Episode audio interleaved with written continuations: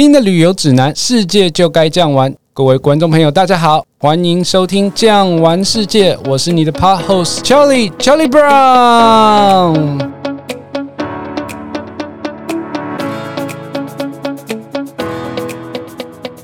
首先呢，让我们欢迎今天的来宾 Maggie Maggie 小姐。Hello，查理你好，我是 Maggie。Maggie 要不要先跟大家自我介绍一下？Hello，大家好，我是 Maggie。我曾经在大学毕业之后到日本留学了两年，然后后来又在日本打工度假一年左右。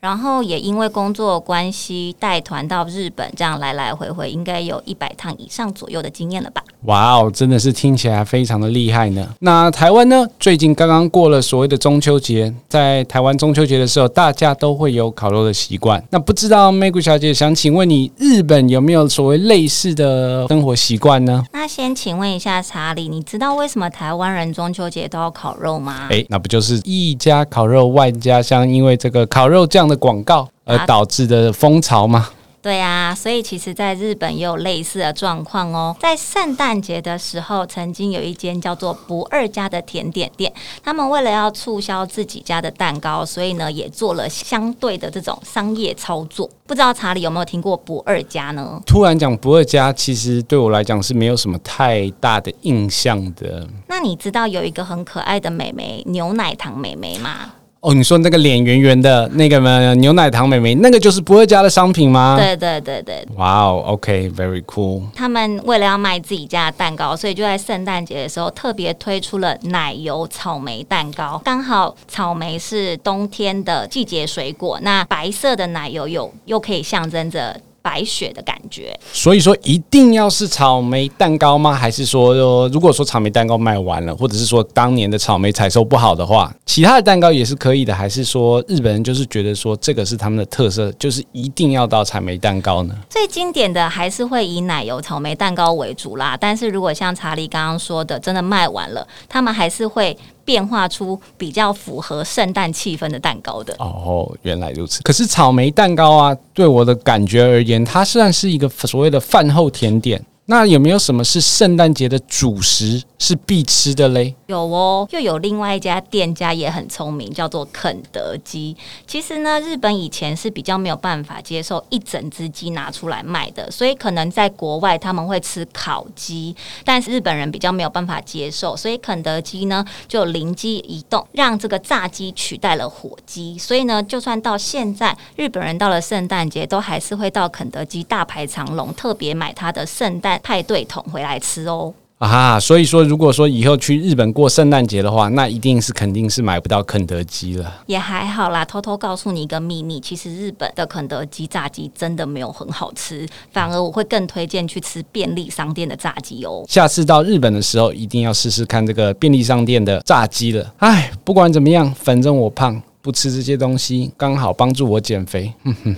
最近呢，电视新闻上常常看到有关日本皇室的新闻。那最大的新闻呢，就是他们的真子公主要结婚了。那虽然世界上有不少的国家仍然保有皇室，比如说最有名的呢，就是英国的皇室啊，威廉和哈利这对兄弟，因为结婚的关系而兄弟闹得非常不和。除此之外呢，还有就是西班牙国王涉嫌贪污而流亡海外。再讲到亚洲的部分呢，亚洲部分最精彩的呢，我个人觉得就是像泰国皇室，他的私生活可以媲美现代的宫廷《甄嬛传》啊。不过讲到这些之外呢，相对比较起来呢，日本皇室就显得非常的低调。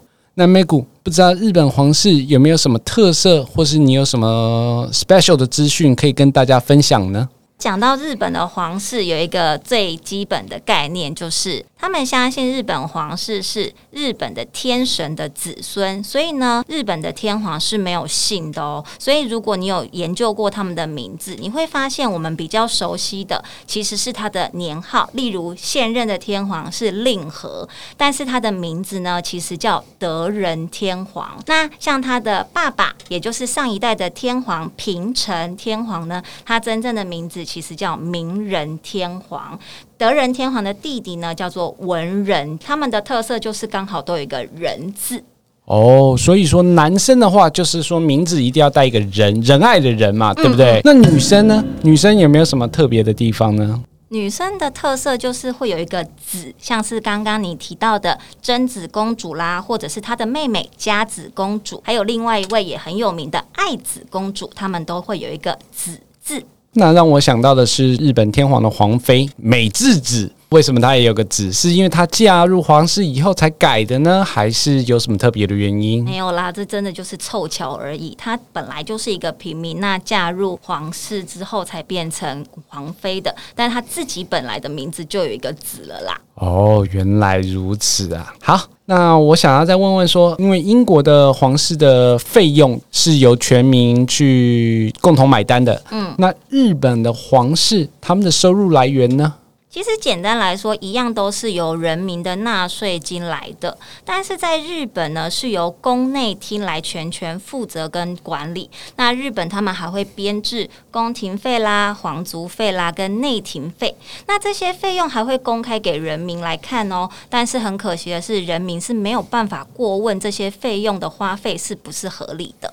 所以简单来说，会告诉你。费用是花在哪边，但是你没有权利去过问就对了。嗯、好，我们了解了。好，不过你刚刚说到的所谓的宫廷费啊、内廷费，还有所谓的皇庭费，你可不可以再帮我们再稍微再解释一下这些费用各个是代表是什么意义，或是用在什么地方嘞？像是宫廷费呢，它主要就是用在公益活动啦、国家活动啦这一类的支出，所以呢，呃，像是活动期间会用到的食衣住行都算在这里面哦。那一年大概是编列九十二亿日元的预算，那如果以现在的汇率一比四来算的话呢，大概是台币二十三亿左右哦。讲到内廷费的话呢，它就是属于天皇家族的生活开销，而且呢，他们是以成员来设预算，不是以一个一个家族为单位。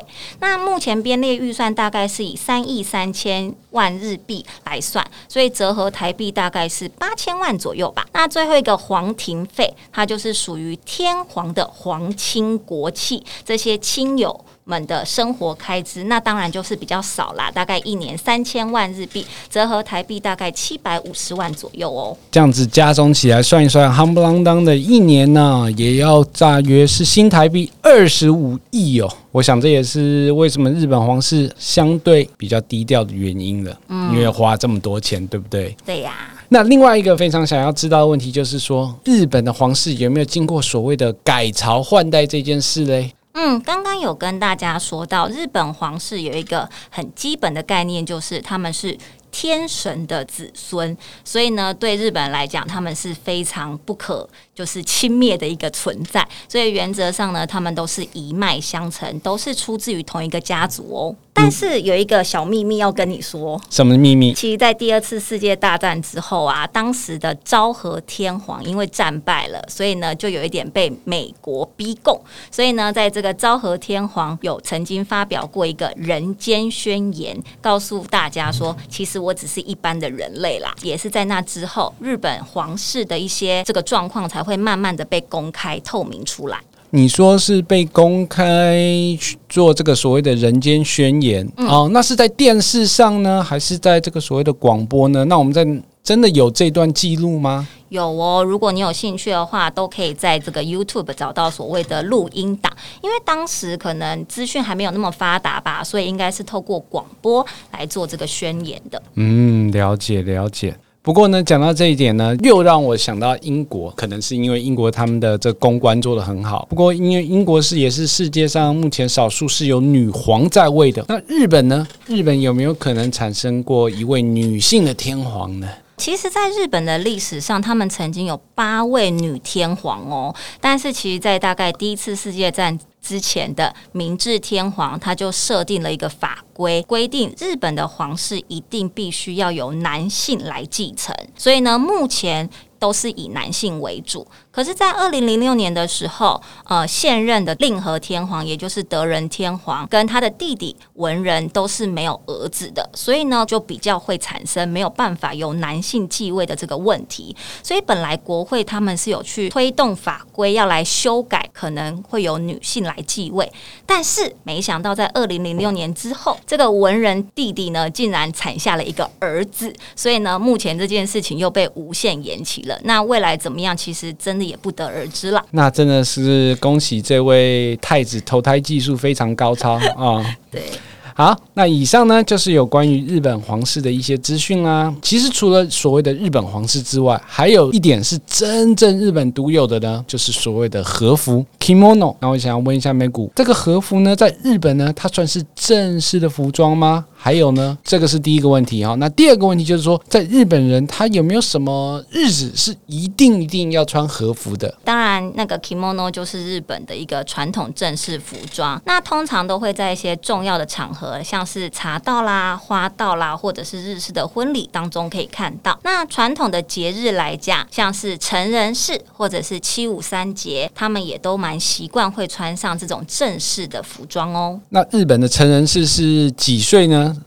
成人式啊，其实是在每年一月的第二个星期一会举办的。他们的成人呢是由二十岁开始，所以呢，到了二十岁的时候你就登短廊了嘛。所以呢，当时呢，这个地区就会举办非常正式的成人式典礼，让大家可以来共襄盛举。那那个时候的这些年轻男女们呢，就会特别来穿上传统的和服来参加这一生只有一次的成人式哦。除了成人式之外，你刚刚还有提到一个所谓的七五三节，跟大家说明一下，七五三节是什么？七五三节是一个蛮可爱的节日，它是 for 小朋友的。它是在每年的十一月十五号。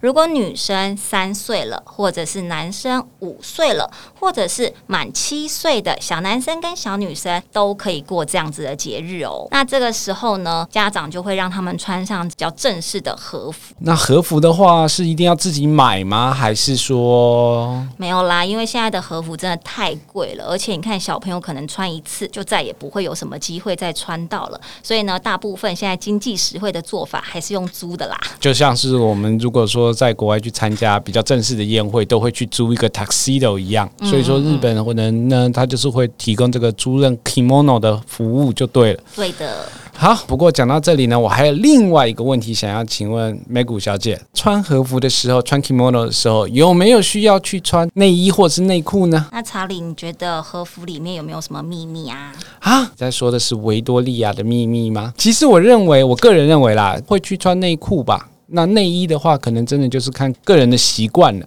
好吧，其实，在很久以前，日本是没有所谓内衣裤这种东西的啦。但是呢，大概在第一次世界之前，这个日本有受到明治维新，开始接受了西方文化的影响，所以内衣裤渐渐传入了日本。但是当时实在太贵了，所以根本不普及。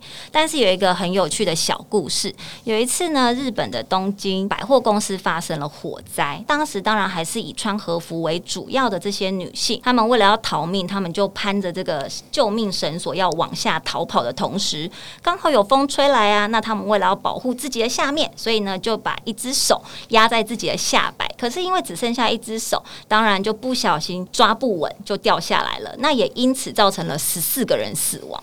所以这件事情之后，竟然让广大的女性觉得穿内裤实在是很重要的一件事呢。哇，原来真的还有这个典故哦！好。好，那呀，非常感谢 Megu 今天提供这么多有趣的知识给大家。那我们今天的时间也到了，感谢大家的收听。不管生活再忙碌啊，也一定要抽时间好好运动哦。关于日本或是日本旅游，你有想知道的吗？欢迎到 Apple Podcast 底下留言，我们会不定期在 IG 的限动回复哦。如果喜欢今天的节目，请记得按收藏加订阅。并且外加五星好评，感谢今天您的收听，我们下期见，拜拜。本节目由巨匠旅游制作播出。